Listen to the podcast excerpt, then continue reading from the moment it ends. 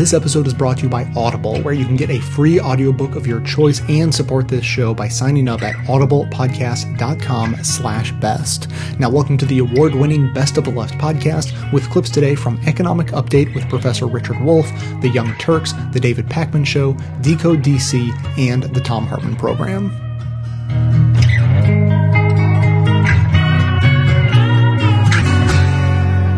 We in the United States, and indeed in many parts of the world, this has happened too, have been engaged in discussions particularly about medical insurance. How are we going to provide our citizens with insurance so that when disease strikes, when injuries occur, that folks who are most of the time not at all responsible for why that sickness affected them, why that injury happened to them, so we can help them. They're suffering, their fellow citizens. It could happen to each and every one of us, and probably eventually will. So this is something that is a social issue, a community issue, and so there's the instinct human beings have, a praiseworthy instinct, to take care of it collectively. It's a little like a city re- re- realizing that we all need a beautiful park to have a picnic in, to stroll with our kids, to visit with our friends. And so the communities maintain and sustain public parks, public beaches, things that the community wants and needs and can produce for itself. And I want to talk to you about insurance, not just medical insurance, but fire insurance, injury insurance, all kinds of insurance. But let's f- focus on fire, injury, and disease. Okay. Let's examine it. In the United States, we do not insure people. That is, we do not provide as a matter of what the community makes available to you, like a public park, like a beach, like a fire department coming to your home if there's a fire. We do not insure you for the loss that you suffer. If your house burns down, if you're ill for a long time and can't work, etc., etc. The society doesn't do that. That's up to you. You can buy from a private company an insurance policy that takes care of you, recoups for you your losses, compensates you for your losses, makes good what you lost from a fire, from an injury, and from getting sick. Right away, there's a problem. Why? Because usually the people whose losses are the most painful when they get sick or have a fire and so on are the people who are the least wealthy. The people who have the least can afford to lose less than those who have a lot. But here comes the perversity of our system. The poorer you are, the less likely you are to have the money to buy insurance. You need it more than rich people because they have a lot of money, and if something uh, were to happen to them, they have the resources to cope. They can make up the losses they suffer out of their own resources. The people who need insurance are the poor and the middle classes for whom it is either impossible or very costly. The people who need it least who have their own resources are precisely the ones who buy the insurance because it's a cheap way to deal with risk. This is not fair, this is not just, and this is not necessary. The irony is this, if everybody paid a little bit for insurance, we can insure everybody for a little bit from everybody. A little bit from the poor, a little bit from the middle, and a little bit from the rich and then everybody would be covered. It would be actually cheaper for the rich because the cost would be spread over everybody. Or we could make it progressive. If you're poor, you pay a little. If you're middle, you pay a little more. And if you're rich, you pay even a little more. A progressive insurance program that covered everybody. It would be more just, more humane, and it would bring the community together in a shared, nurturing, caring for one another a little bit like the public beach or the public park. Why don't we do that? Well, let's see. There's a fancy argument that runs like this. If you insure everybody, folks won't be careful, sometimes called the moral hazard. In other words, if you if you have an insurance for something, you won't be as careful. For example, if your house is insured for fire, this argument goes, you won't be as careful about where you strike a match because somewhere in your brain you tell yourself, well, even if I have a fire, I've got this insurance policy. Well, I never found this argument very persuasive. But it really has nothing to do with the topic because that problem exists when a wealthy person buys an insurance policy because that wealthy person, having spent the money for an insurance policy, might now be less careful, mightn't he? Uh, because he has that policy. So whenever you provide people with insurance, there's a small degree of risk that there'll be a, a casualness, a less careful behavior because people are insured. I don't worry about it much because I think folks have many reasons not to want to get sick, not to want to be injured, and not to want to have a fire, and to take steps to avoid it. Because even if the money is given to you after the experience, the experience is awful, the experience has awful consequences. So I don't, I don't find that very persuasive. And I suspect it's one of those phony arguments whose purpose is to hold on to private insurance companies. So let's take a look at how private insurance works. Only people who can afford it buy it. I've already talked about that. Now let's look at what that means. A private insurance company charges what for the insurance policy you buy? Do they only charge you enough to have the money to pay you if you have a loss? No. The private insurance company is in that business to make money. So they charge you more premium, cost of the insurance, than they are going to ever pay out. Why? Because the payout, if they took all the money coming in and used it to pay all the claims, there'd be no profit. So they charge you more than it costs to meet all your legitimate claims in order to make a profit for themselves. Wow. It's not only the profits that get distributed to the shareholders of the insurance company that jack up the price.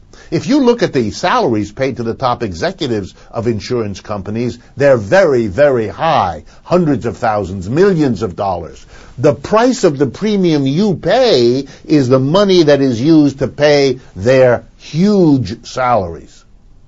If the company was simply gathering your premium money to have a fund to pay you if you needed it for a fire or an injury or an illness, they wouldn't have to pay very high salaries. In other words, a public insurance program, a, a government run insurance program might be able to take care of our needs, bring us together as a community, and charge us much less money than insurance companies are now doing. Last point. Is it possible that there will be some folks who take advantage of such a system, who fake an illness, who cause a fire, who fake an injury, and so on? Of course. There are some folks who do that sort of thing. But those are criminal acts. Those acts happen under the current private insurance system too, and there would have to be in place then, as there is now, a, a, procedure to follow and track. If somebody makes a lot of claims, you take a look at them more closely. You have people who try to prevent that kind of abuse. But the fact that there might be that abuse is no argument against what I've been saying since we have that abuse under the current system. A different system could deliver insurance much more cheaply and effectively to the whole community than what we have now, particularly to those who can't afford insurance now for many of these things.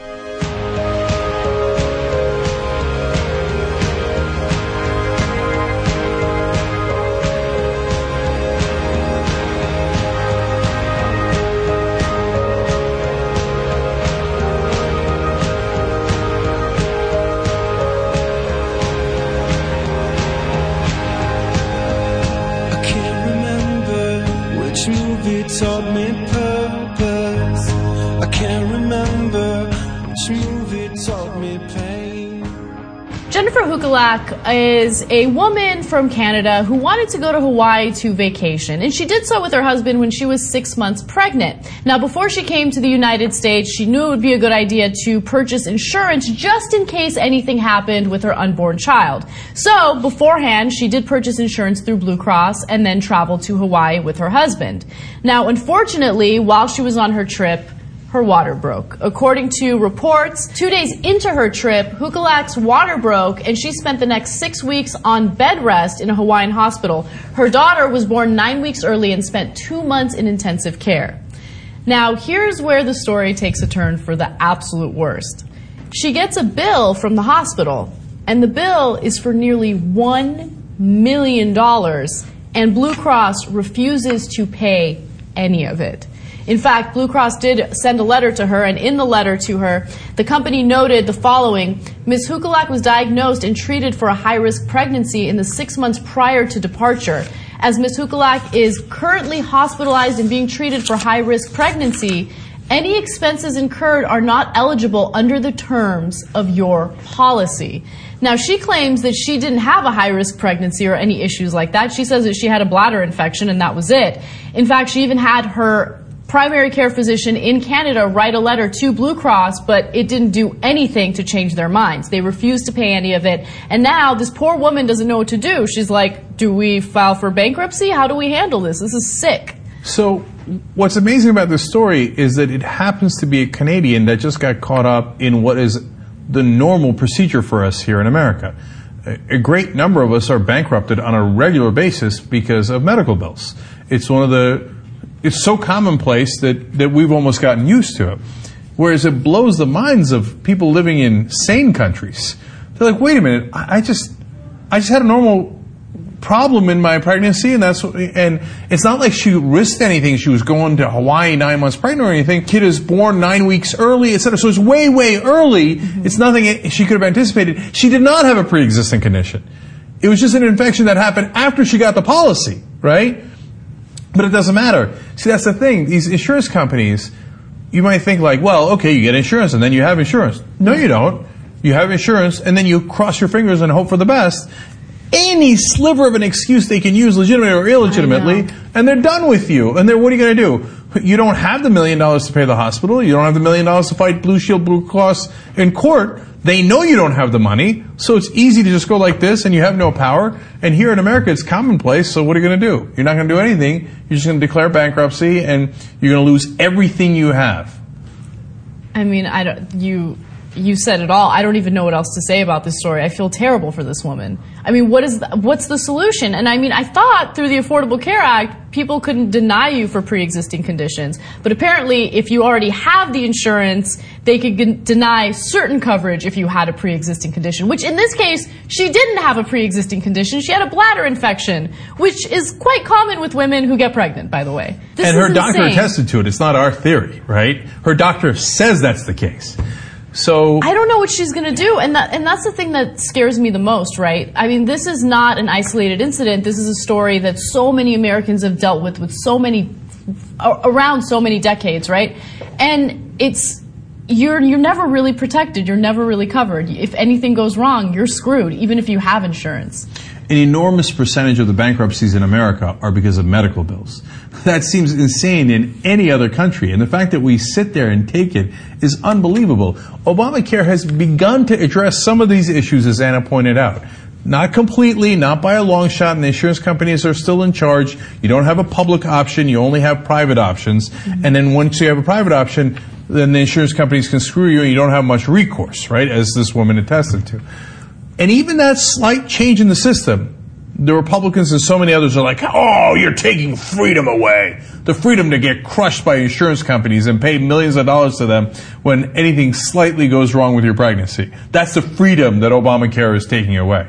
Dude, honestly, I, this is going to sound really bad and really un-American, but I don't care. If I were a Canadian or if I were a European and I was looking for a nice place to vacation, I would avoid America at all costs, especially if I'm pregnant. There's no way in hell I would even consider it. I just wouldn't. I wouldn't. I, I don't trust the healthcare system here. I, I just don't. If I were pregnant, I just would avoid it. And I'm not. I'm not blaming her. Please don't misunderstand what I'm saying. But if if this is the kind of stuff that you have to deal with, if you get sick in America, you're screwed. You go to Europe and you're sick. You walk into a pharmacy and there's someone there that's willing to help you. They don't ask you for insurance. They don't ask you for a ton of money. I remember when I was in Spain, I twisted my ankle. I could barely walk. I walked into a hospital. They helped me out. No questions asked. That's not going to happen here in the United States. In, in, in the U.S., Rush Limbaugh, ironically, conservative talk show host, uh, had a problem when he was on vacation, and he thought he was having a heart attack. It turns out he wasn't, uh, but he had to go into the emergency room, and he said, "What's the big deal?" Afterwards, he came out and said, "What's the big deal? I paid the bill. It was only the cost of half a Hummer." Oh my God. I just can't. I can't. Okay, so it was about thirty-five thousand dollars or so his bill, and he thought, "Well, what's the big deal?" Thirty-five thousand dollars for a false alarm to the emergency room. You can spend your entire life building your life, right? You can have a career, you can have a nice little nest egg, you can have a nice little family. All you need to do is get sick once, and that entire lifetime of hard work just gets wiped clean. It's scary. And anyone who tries to fix it, they label as a socialist, a communist, a Marxist, who's going to destroy American liberty. Okay? Here, the real liberty is for the rich to get richer and the powerful to get even more powerful at your expense. Mm-hmm. So be forewarned. This is what America's turned into.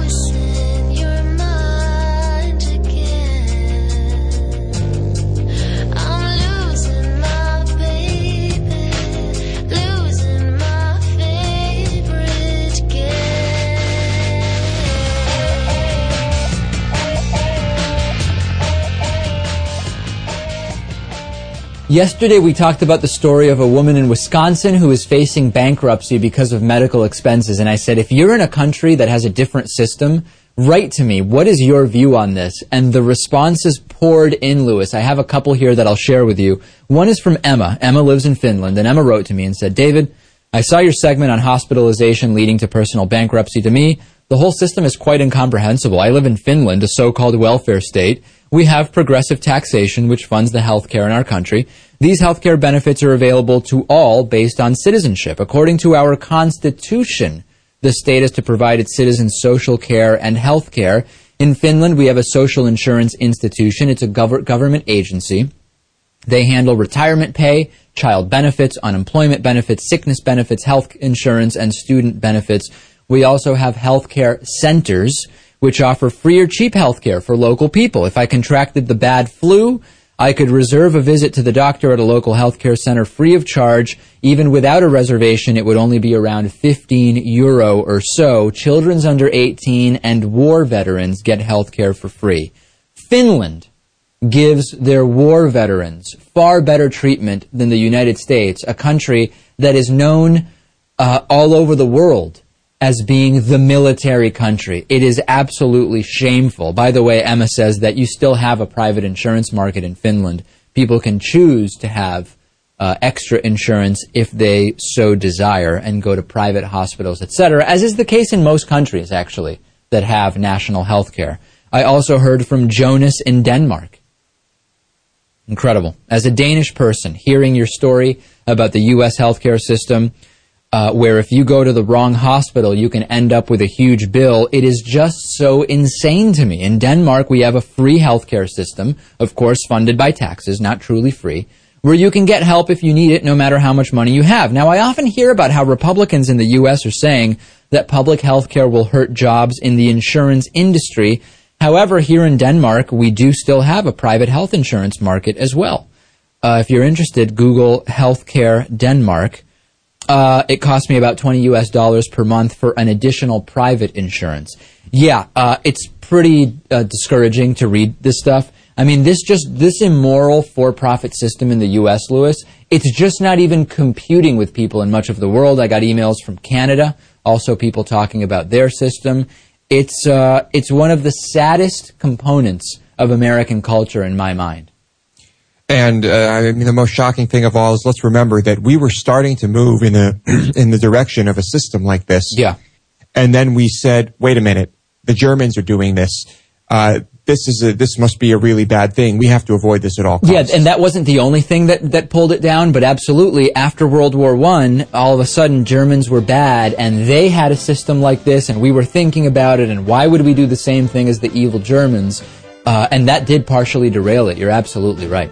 Was wollen wir trinken? Dieser Kampf war lang. Was wollen wir trinken auf diesen Sieg?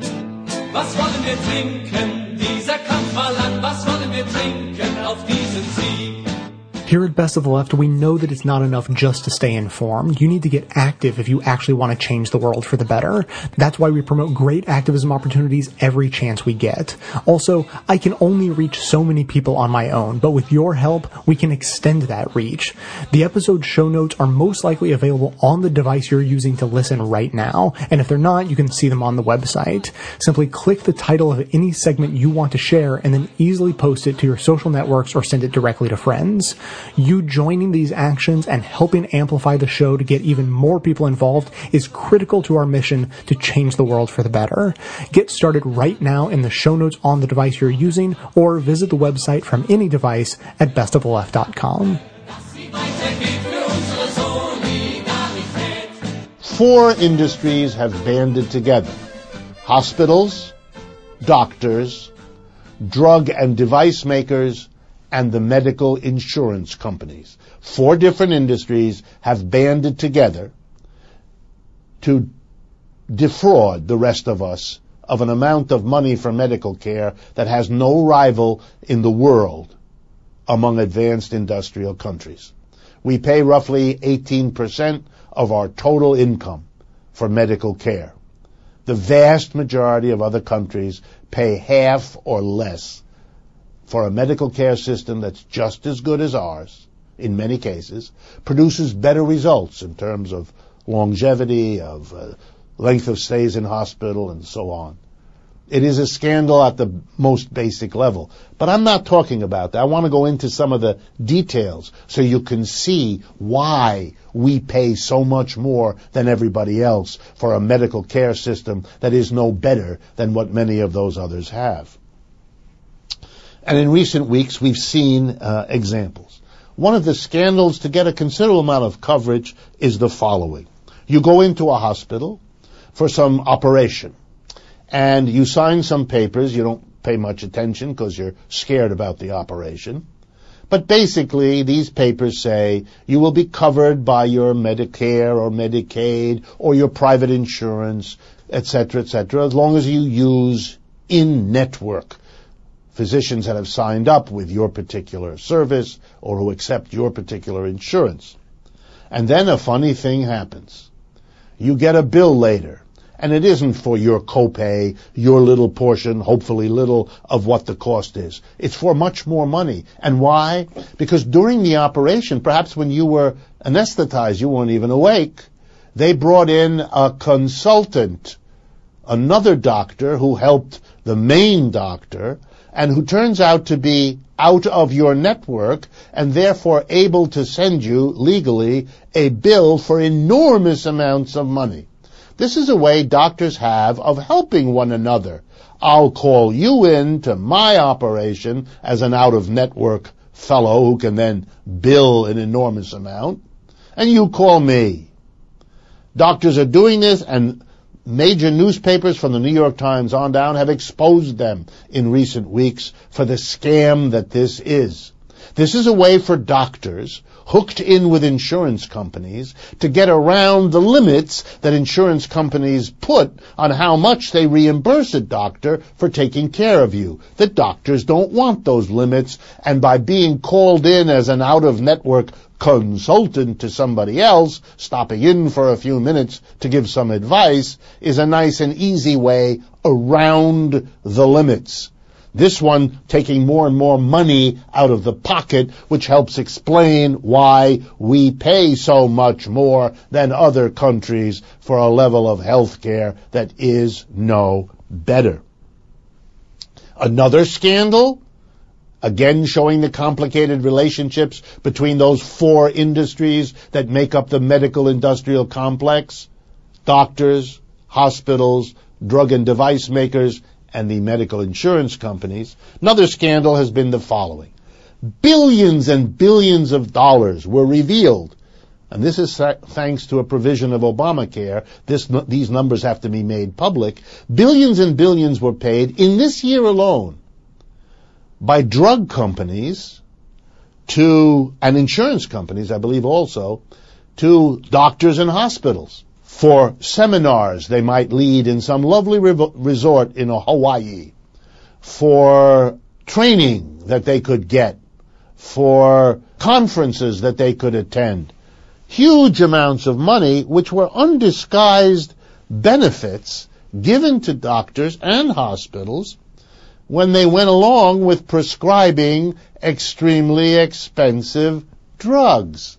The, co- the drug companies, for example, made an enormous amount of money by this method of, how shall I say it politely, inducing doctors to write prescriptions for medical expensive drugs. Here again is a collusion between these four industries who often fight with one another as they collude with one another to rip off the public. It is something that we should deal with. If it's clear, as all these reports show, that each of the industries is complexly conspiring with others, explicitly or implicitly, to give each other the huge incomes they get by taking money from one another and ultimately from the paying public, because that's in the end where it all comes from. We ought to question whether the single payer, having the government oversee the whole operation and run it, which is, by the way, the way most advanced industrial countries do it. Sometimes the government does it all. Sometimes the government oversees and supervises a partly public, partly private system. There are a variety of ways of doing it, but our way is corrupt. Our way is way too expensive and our way doesn't get better results. You put all that together and our way is not the best way. It may be the best way to give the 1 or 5% at the top the kinds of incomes they get. These industries are among the most profitable in the United States. Doctors are among the highest paid professionals in the United States. Drug companies are among the most profitable industries. It's clear why. We shouldn't be the suckers who pay for this. There's not a question of ethics, and it has nothing to do with socialism. It has to do with making an economy that doesn't work for most people into one that does.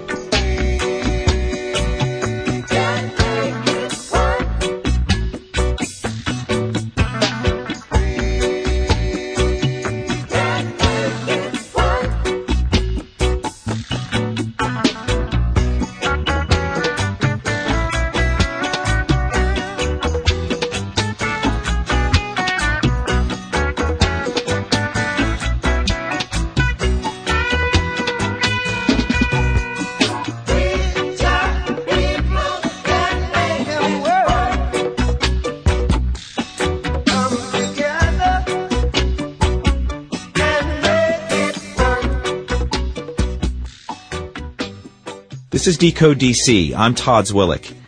Today we're talking about how laws actually get written and what happens when the normal process of writing those laws gets derailed. And as someone who covered the Affordable Care Act from start to finish in Congress, I gotta tell you, I heard a lot of complaints at the time, a lot of challenges, but I never heard anyone talk about those six words, an exchange established by the state or even the idea that federal subsidies would only flow through state exchanges. But writing laws is messy, and as we explained, Congress at the end of 2009 was really messy. So let's turn to a couple of people who were there actually in the rooms when the law was being drafted. Um, my name is John McDonough. I was one of a large set of congressional staffers who worked on the writing and passage of the Affordable Care Act. John McDonough is a health policy professor at Harvard, but back in 2009, he was a top aide to Senator Ted Kennedy, who at the time chaired the Health, Education, Labor, and Pensions Committee. And McDonough was deeply involved in negotiating and then writing the text of the ACA, both in his boss's committee and when it was merged before Christmas of that year with a version that came from the Finance Committee. And to McDonough, the mystery about what lawmakers meant by those six words is no mystery at all. absolutely every member who voted for the law and every staffer involved in crafting the law fully understood that the subsidies would flow and were intended to flow to all 50 states, regardless of whether they had a state exchange or if they had a federal exchange. As to the intent, as to what lawmakers actually wanted, It was always intended, always believed that what we were writing would guarantee coverage for all Americans. One of the key issues here, John McDonough, of course, uh, is the now notorious phrase, um, exchanges established by the states. And one of the arguments by some of the folks who conceived of this case in broad, like at Cato Institute and other places, is that that's what Democrats intended at the time, that you all intended for there to be this cudgel, this incentive, this threat that if your state doesn't establish an exchange, you will get no subsidy. You will get nothing. Can you speak to that supposition, whether, if you all intended to do that? They came up with this interpretation by opportunistically cherry picking six words out of a 950 page statute. Uh, you can do that in all manner of life, but it's uh, really without any intellectual merit and it is completely in ignorance of statutory interpretation and the way that the Supreme Court has talked repeatedly that you never interpret a law just looking at random words here and there. You interpret a law based upon the context and the whole meaning of the whole statute. And when you do that, there is no argument left. But then there's this. Someone else who is on the inside of negotiations is longtime Utah Republican Senator Orrin Hatch. Hatch was a member of both the Senate committees that wrote the Affordable Care Act, and today he's the chairman of the Finance Committee. Now, back in 2010, Hatch co-authored an op-ed in the Wall Street Journal attacking Obamacare. No surprise there. But part of what Hatch wrote has become a big deal today. In that op-ed, Hatch complains that Obamacare commands states to set up exchanges. But then he says, and I'm quoting here, this is not a condition for receiving federal funds, which would still leave some kind of choice to the states, end quote. Hatch writes, the law forces states to come up with exchanges, and now I'm quoting again, or says the Secretary of Health and Human Services will step in and do it for them. Wow, that seems to clear up the debate. Well, I recently caught up with Senator Hatch and asked if he ever really thought that Obamacare's authors only wanted subsidies to go to the states that set up their own exchanges. Was there ever a question in your mind as to the intent of the legislation? Oh, yeah, because the Democrats were arguing that the only way to get the states to sign up is to put the pressure on them by making it, making them have to do a state exchange. And so it's kind of disingenuous for them to come in now and say, "Oh, they didn't mean that." So your your recollection of the debate and the negotiation at the time was that that was intentional. Oh, that that was a that was a cudgel. Oh, sure, and I'm not the only one that knows that. Yeah, their attitude was you'll never get all the states to sign up if you don't uh, force them to. Yeah, I don't think there was any doubt in the Democrats' minds they wanted to do that because they were afraid that the, you know, the states would not form their own exchanges. And uh, now they're trying to say they didn't say that, but they did. No, wait, this is pretty confusing. Remember, Cannon says that no one, including him, realized until later that the law confined subsidies to state exchanges. Now, Hatch is saying, oh yeah, we knew it all along. Except that's not what Hatch wrote back in 2010. And John McDonough says he's not buying any of it. Why did he not make an issue of that uh, before the law was passed? Why is there not a single instant in the entire Senate floor debate, including from Senator Hatch, who talked at great length repeatedly, again and again on the floor during the debate. Why did he fail to ever mention that in any of his voluminous public statements during that period of time? So, what does a person who might be new to this have to believe in order to believe that you all actually wanted some kind of sleeper, unannounced punishment? What do you have to believe to buy that narrative? They would have to believe that the uh, senators and staffers who put this together, uh, yours truly included, were literally out of our minds. Some people do believe that. Stand accused.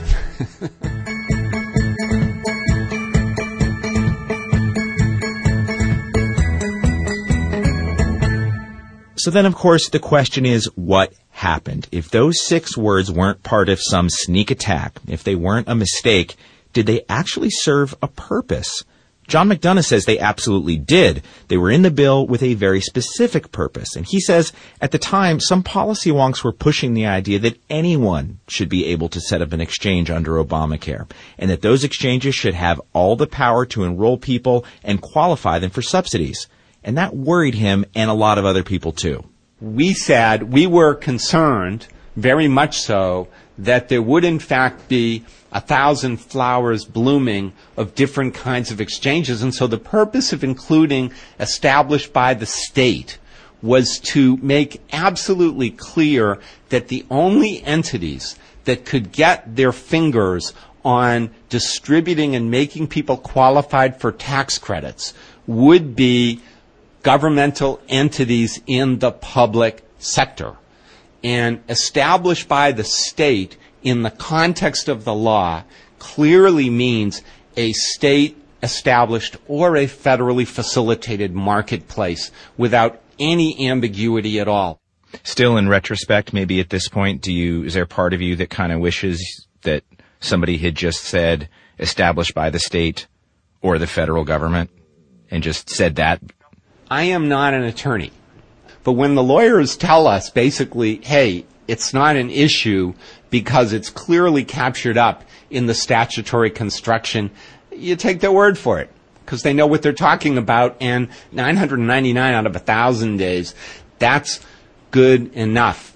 It's just turns out not to be good enough in terms of this crazy, hyper politicized environment that we live in in the context and era of Obamacare.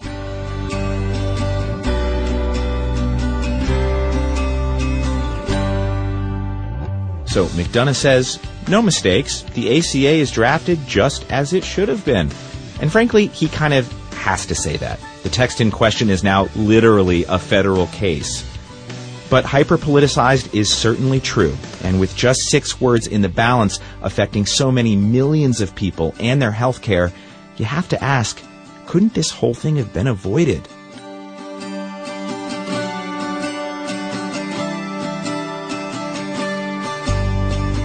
Well, I gotta tell you, in bill writing, like any other kind of writing, typos, glitches, mistakes, they happen all the time. And if this were almost any other bill, Congress would pass a one sentence amendment. It's called a technical correction. They're super boring. You never see them coming or going. They're just sort of done by consensus. You pass a law that says move this comma over there or move this period over there so that it's right. And that's a normal way that stuff gets fixed around Capitol Hill. In this case, Obamacare was so controversial, so politicized, there was no copy editing, no moving of commas or making the slightly vague maybe a little more specific. But then again, almost nothing about this bill, or its life after it was written, seems normal.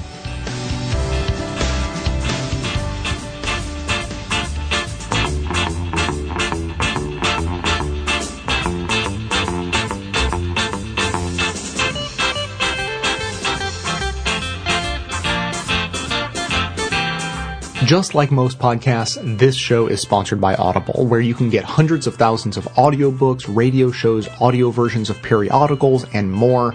You can get a free book of your choice by going to audiblepodcast.com slash best, which you can also find linked up on my website. I'm currently reading Howard Zinn's A People's History of the United States, and I highly recommend it to anyone interested in getting a new perspective on how American society got to where it is today. Audible is selling this this book for almost $90, but it can be yours for free by signing up at audiblepodcast.com slash best. So check it out, read along with me if you like, and let me know what you think.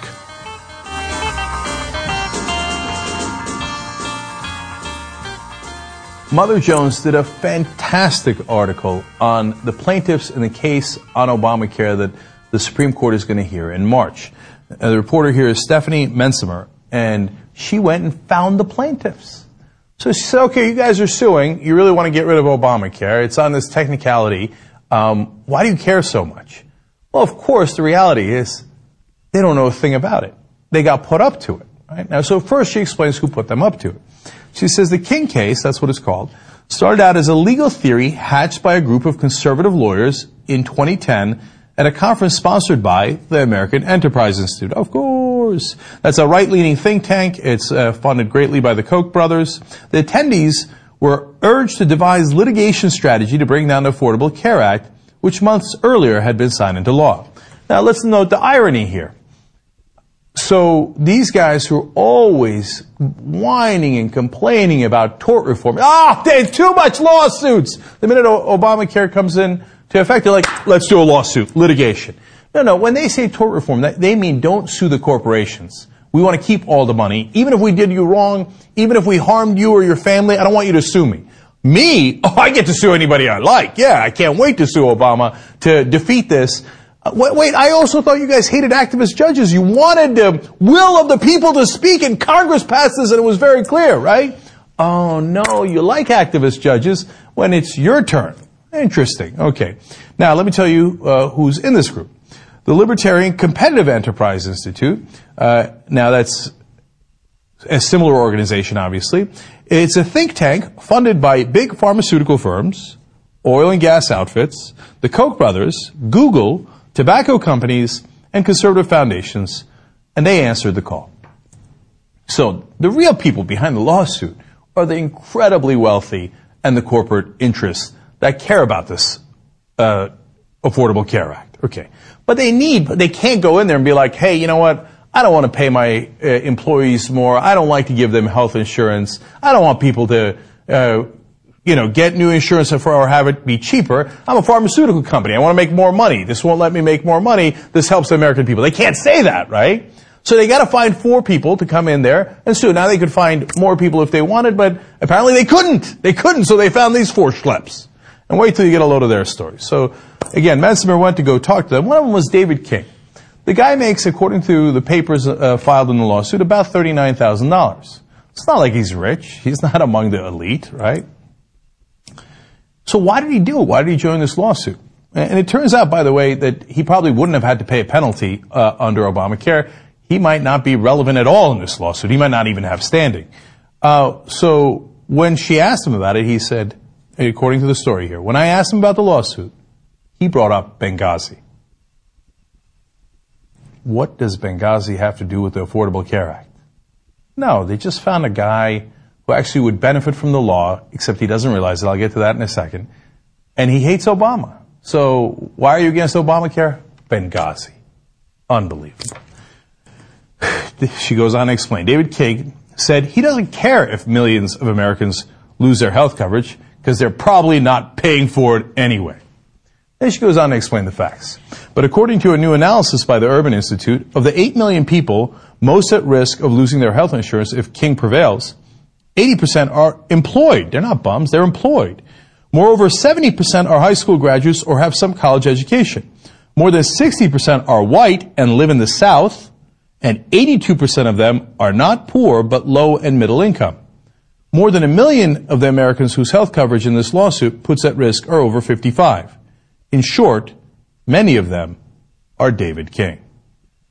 So David King, of course, is white. He's from the South. Uh, he's above the age of 55. He's in that exact income bracket. Well played. Okay. And it's, uh, in, it's also very likely that if he investigated uh, the Affordable Care Act, he would save hundreds of dollars a month. I mean, my God, man, you're not that rich. Go ahead and save the money. He says he won't even look into it because it's Obamacare, and he doesn't want to have anything to do with Obama. Okay, then we go to Rose Luck. Now, Rose has not had a lot of luck because she had unpaid medical bills of $5,000. So obviously she had some significant issues. Now, they got paid along the way at some point. Unclear how they got paid. But anyway, obviously this was a huge issue in her life. And Obamacare would help with that. She would get insured, she would get lower insurance, lower rate for the insurance. Well, it turns out she's not a big fan of Obama either. On her Facebook page, she has called him the Antichrist, voiced her belief that Obama came to power because he got his Muslim people to vote for him, and noted her refusal to acknowledge his legitimacy as president. Quote, Oh, hell no, I wouldn't admit he was our president, she wrote in one Facebook comment. So, uh, why are you against the Affordable Care Act? Because I hate Obama. I mean, we used to joke about the line, because Benghazi. it turns out that it's literal. Okay, so now we go to Brenda Levy. Now, she's not uh, in the category of, she's conservative, but not as hard right as the others, right? Doesn't hate Obama as much. In fact, she used to be a member of the Sierra Club, uh, so it's a fascinating character. She's 64 years old. So they ask her, how'd you get involved in this case? Quote, I don't know how I got on this case. I haven't done a single thing legally. I'm going to have to ask them how they found me. She has bills that are uh, of $1,500 for her health insurance. Under Obamacare, that might come down to $148. Oh my God, what have you done? What have you done? Look into the bill. She joked around about how she's got a lot of medical problems, actually. She said, uh, I've had some holes drilled in my head. Then they say to her, hey, are you part of this process at all? I mean, you haven't talked to the lawyers, you don't know how you got on the case? She says, oh yeah, yeah, but I'm going to go hear the proceedings in front of the Supreme Court since what I'm, the, I'm one of the plaintiffs. And she adds, quote, it's an adventure, like going to Paris. Oh.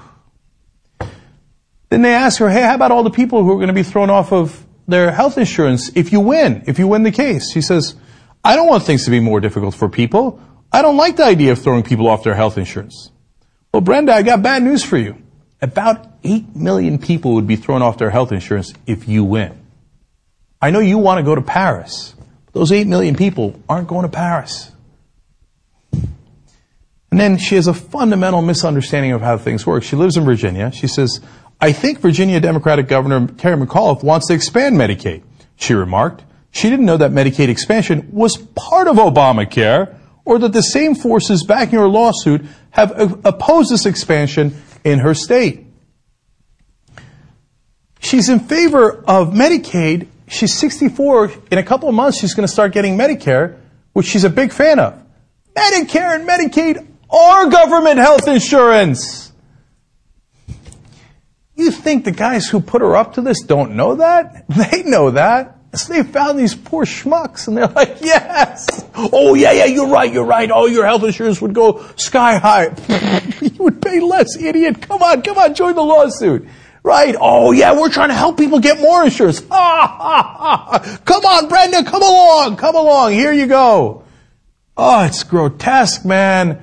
Oh yeah, is it, yep, isn't Medicare so much better? Oh, we hate the, get the government hands off of our health insurance.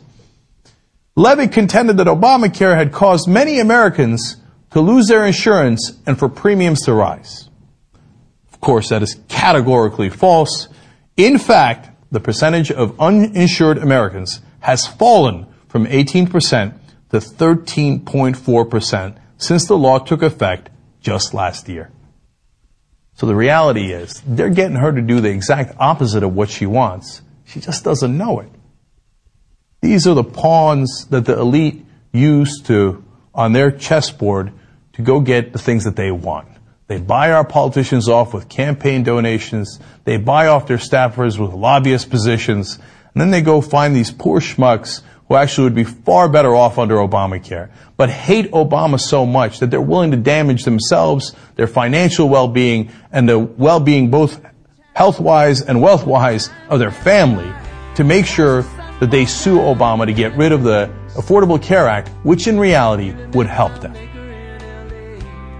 Welcome to America. I thought I'd seen it all until she showed me the American way. Oh, the American way. Well, I to a brand new day. The American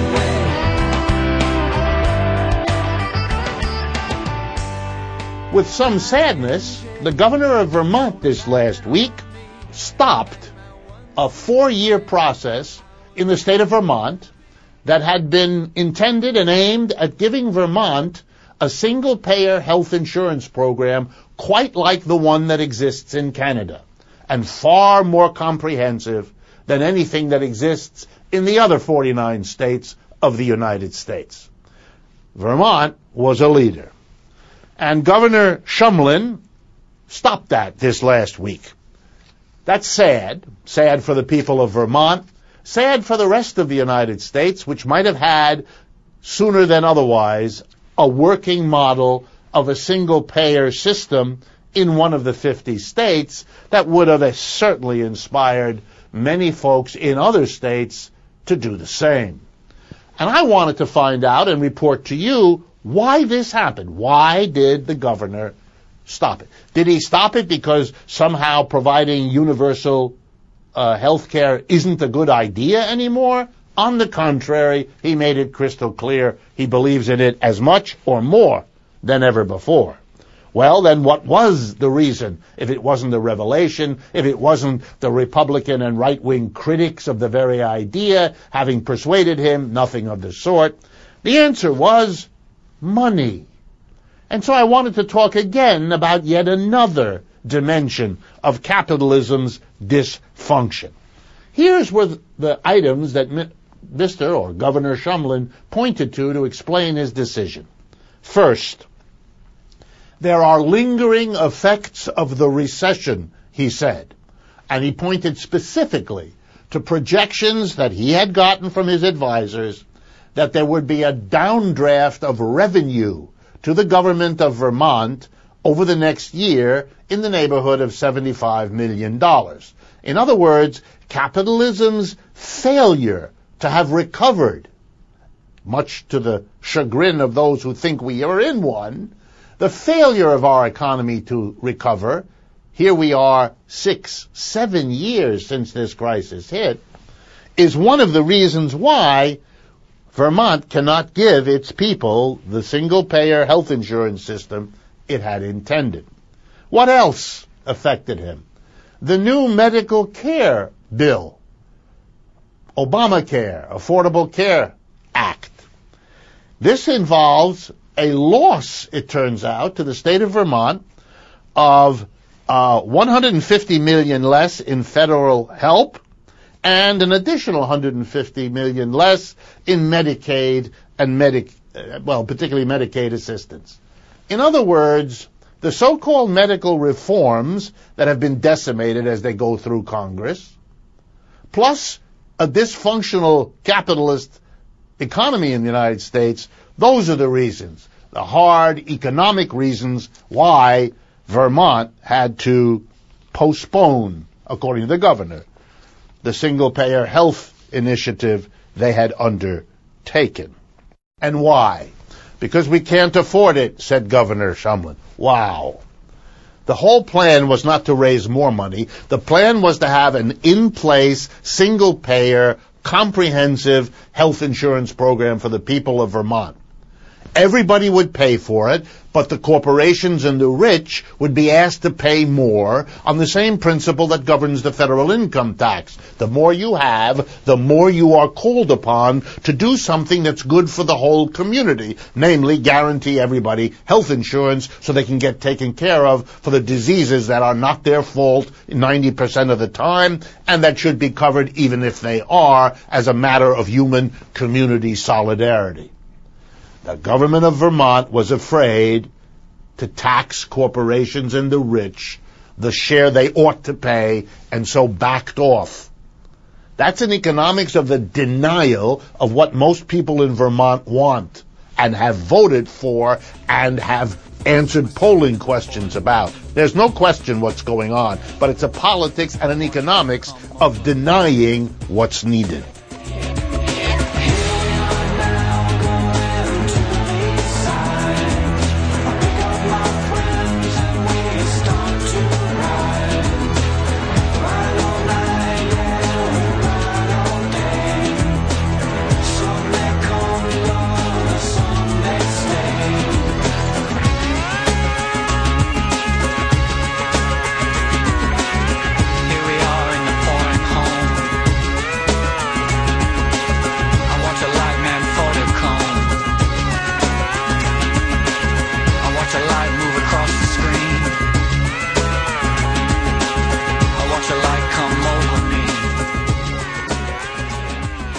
This is astonishing. From the District Sentinel. This the District Sentinel. You know, we live in D.C., so you don't have to, or we watch D.C., so you don't have to.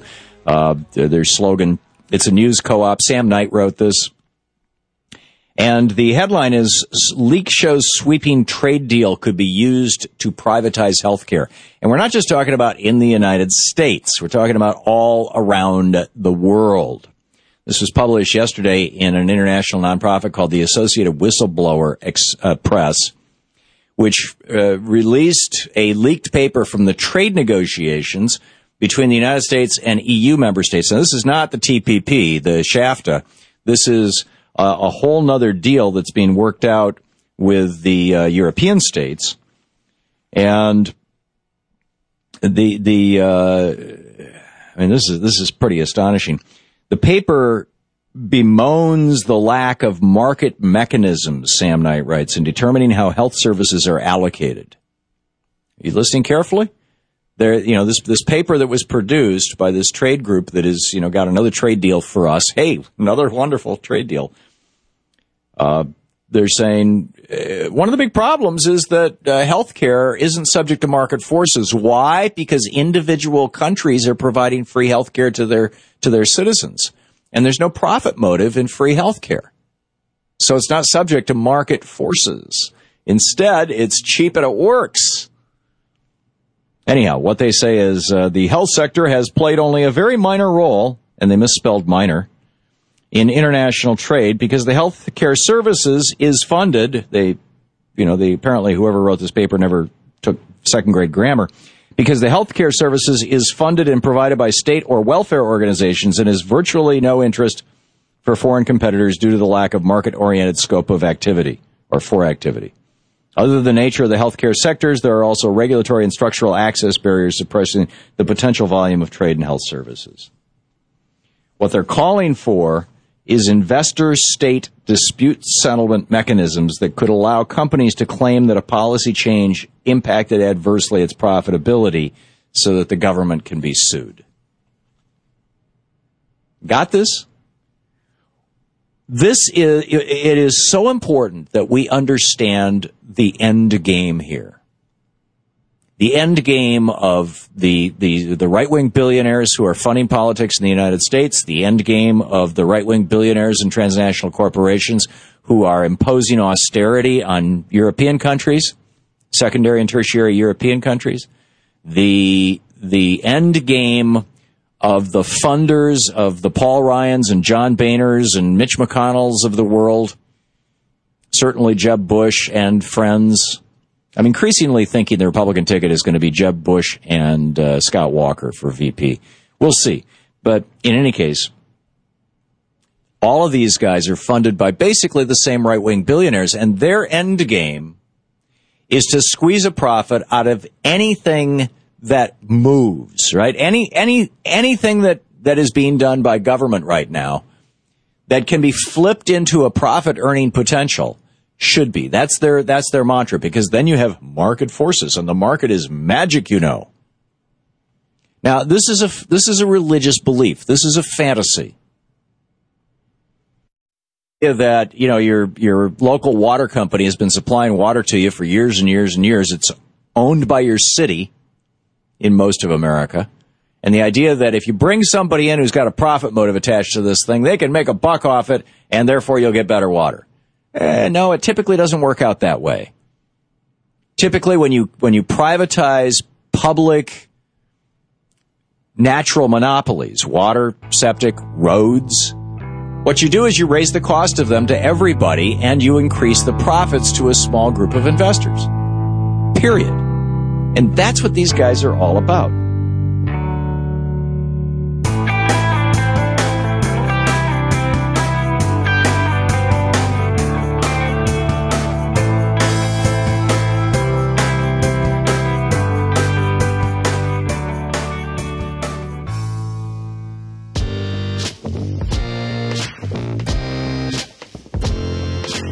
Hey Jay, this is Matt from California, and I'm calling about the terms left, liberal, progressive. What I've found is that the terms liberal and left seem to imply to me uh, solutions to problems. And when you start with a solution to a problem, it often puts people on their guard and makes them resistant to actually talking about the problem and how to change the problem. For instance, uh, you know, liberal might imply spreading resources around, you know, taking from some and giving to another. Left might imply social systems like socialism or communism, and both of these imply solutions to problems. Um, on the other hand, what I found is that when you um, start uh, a conversation with stakeholders about the problem itself uh, without implying a solution, it makes it um, easier to actually find common ground about the problem and um, and get the group to uh, collectively come up with solutions that work for everybody. And in this way, um, I think it's easier to make progress. And I think that um, that's probably the reason why I have chosen um, the word progressive um, to to better describe the way uh, know, I approach things and, and feel about things, and why of the three, that's that's the one that I've I've landed on. So that's my thoughts on it. Thanks so much. Keep up the great work, and have a great day. Bye.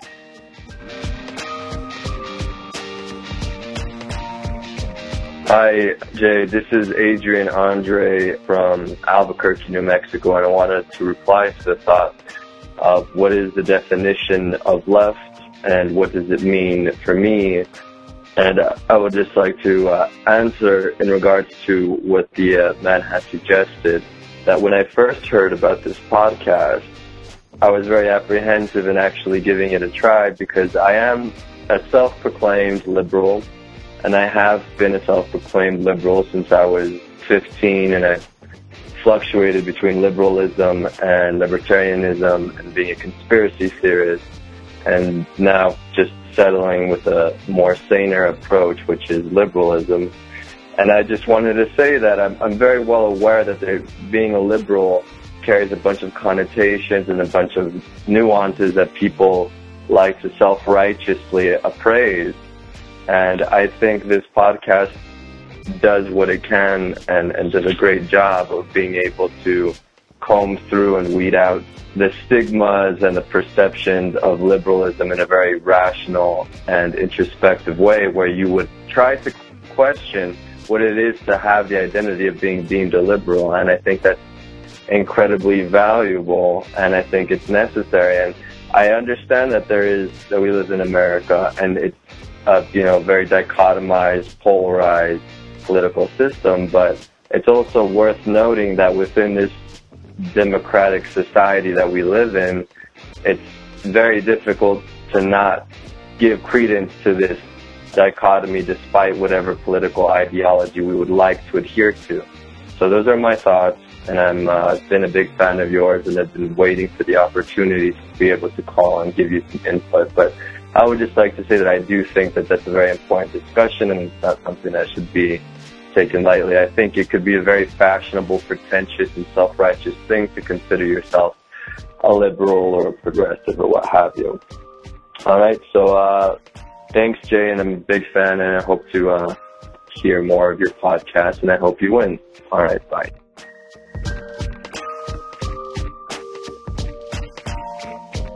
Jay, Chuck in Salt Lake City here. Man, uh, what great bait. You're called for us to call in and talk about uh, our feelings on liberalism and progressivism. Uh, is irresistible, I'm sure, to more than me. I, uh, you know, started out my life in a here in cons- very conservative Utah, uh, surrounded by half of my family, which was Mormon, and the other half of my family, which was uh, hardcore redneck racists, and I still love them both, but I don't uh, have much in common with any of them anymore. I'm one of these people that can't even use Facebook because it makes me hate my family. That being said, uh, as far as the actual um, ling- you know, the, the the actual lingo, I personally think that those are have been, for me anyway. Those were labels.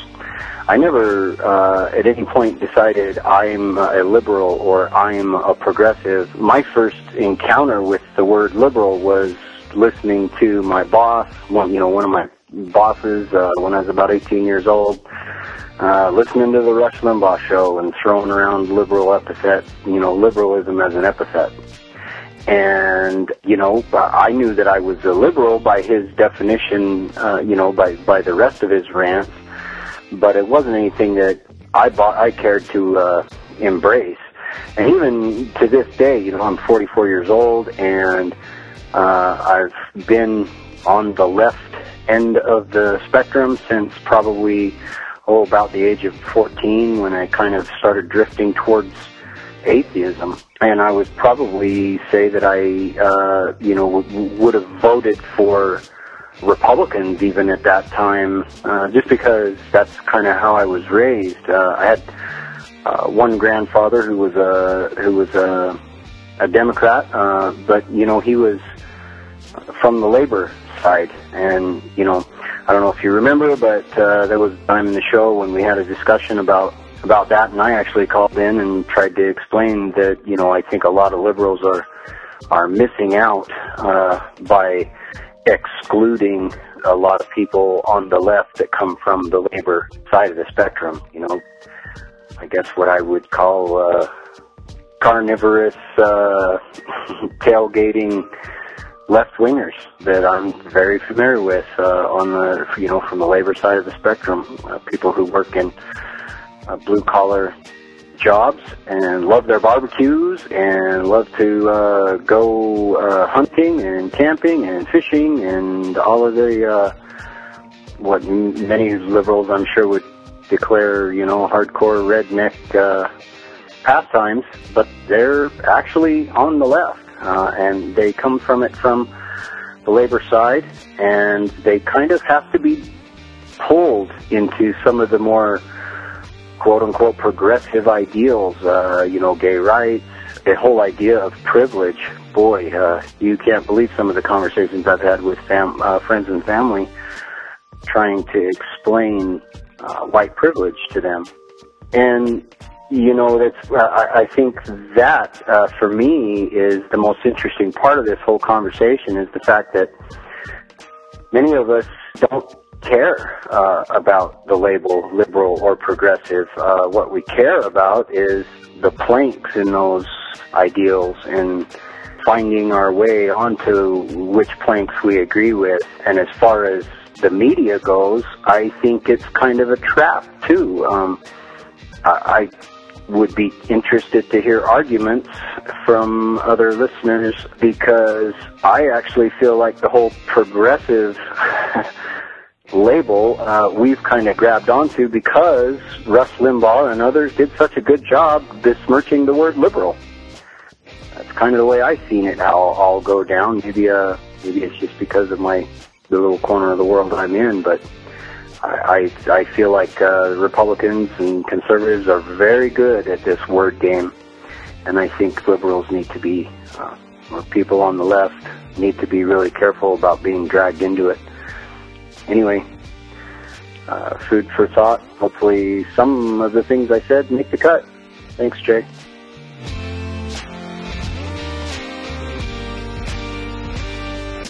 Thanks for listening, everyone. Thanks to the volunteers who helped gather clips to make this show possible. Thanks to Katie Klabusich for all of her work on our social media outlets and activism segments. And thanks to all those who called into the voicemail line. If you'd like to leave a comment or question of your own to be played on the show, the number to dial is 202 999 3991. So I think that worked out exactly right. Uh, one self-labeled progressive, one self-labeled liberal, and one guy who doesn't think it matters and doesn't care. That pretty much sums up this argument perfectly. And uh, I, the last thing I'll say on it is just to agree with with the the last point that Chuck, the last caller, made, recognizing that I agree with him more or less because this was the first thing I was told, and uh, I think people kind of latch on to whatever the first thing they're told is, that's what's right, and, it, and then you hear a second thing, and that's not right. So the first thing I was told is that the word liberal has been around a lot longer than progressive. And the conservatives went on a uh, concerted effort for decades to demonize that word. And so now a huge majority of people in, in America think that the word liberal means something bad, something they wouldn't want anything to do with, even though they agree with policies that are associated with liberals. So uh, the conservatives went on this campaign, Rush Limbaugh, as, as Chuck brought up, and, and so on, and succeeded in demonizing that word to the point that some people who would previously have been labeled liberals decided to change the word with which they labeled themselves. And so they came up with progressive. And so, it, again, the way it was explained to me was well, those people who sort of bought into that and decided to change the, the label that they had were sort of the more wishy washy of the group, not the you know not the hardcore, the fire breathing, the you know the far left uh, stalwarts. It was sort of the like no, like I'm on the left and I want to help people, but uh, you know I don't mind ceding this ground because you know the, the conservatives won this like they demonized that word and and and then some of them even like really internalized it and they're like oh no no no I wouldn't call myself a liberal and they and they mean it. They're like no no no I'm definitely a progressive. I'm not a liberal whatever that is because those conservatives made it sound like liberals are crazy. And so for me I thought well if that's how it broke down then I'm clearly a liberal because I would have, you know, had, had I been around as that linguistic uh, challenge was being made, I would have been the, in the group saying, "Fuck you. you! You don't get to take my word. You don't get to redefine it for me. I'm going to be a liberal because I've always been a liberal, and you know, you trying to demonize that word isn't going to actually change what it means, and I'm going to keep, uh, you know, fighting for it."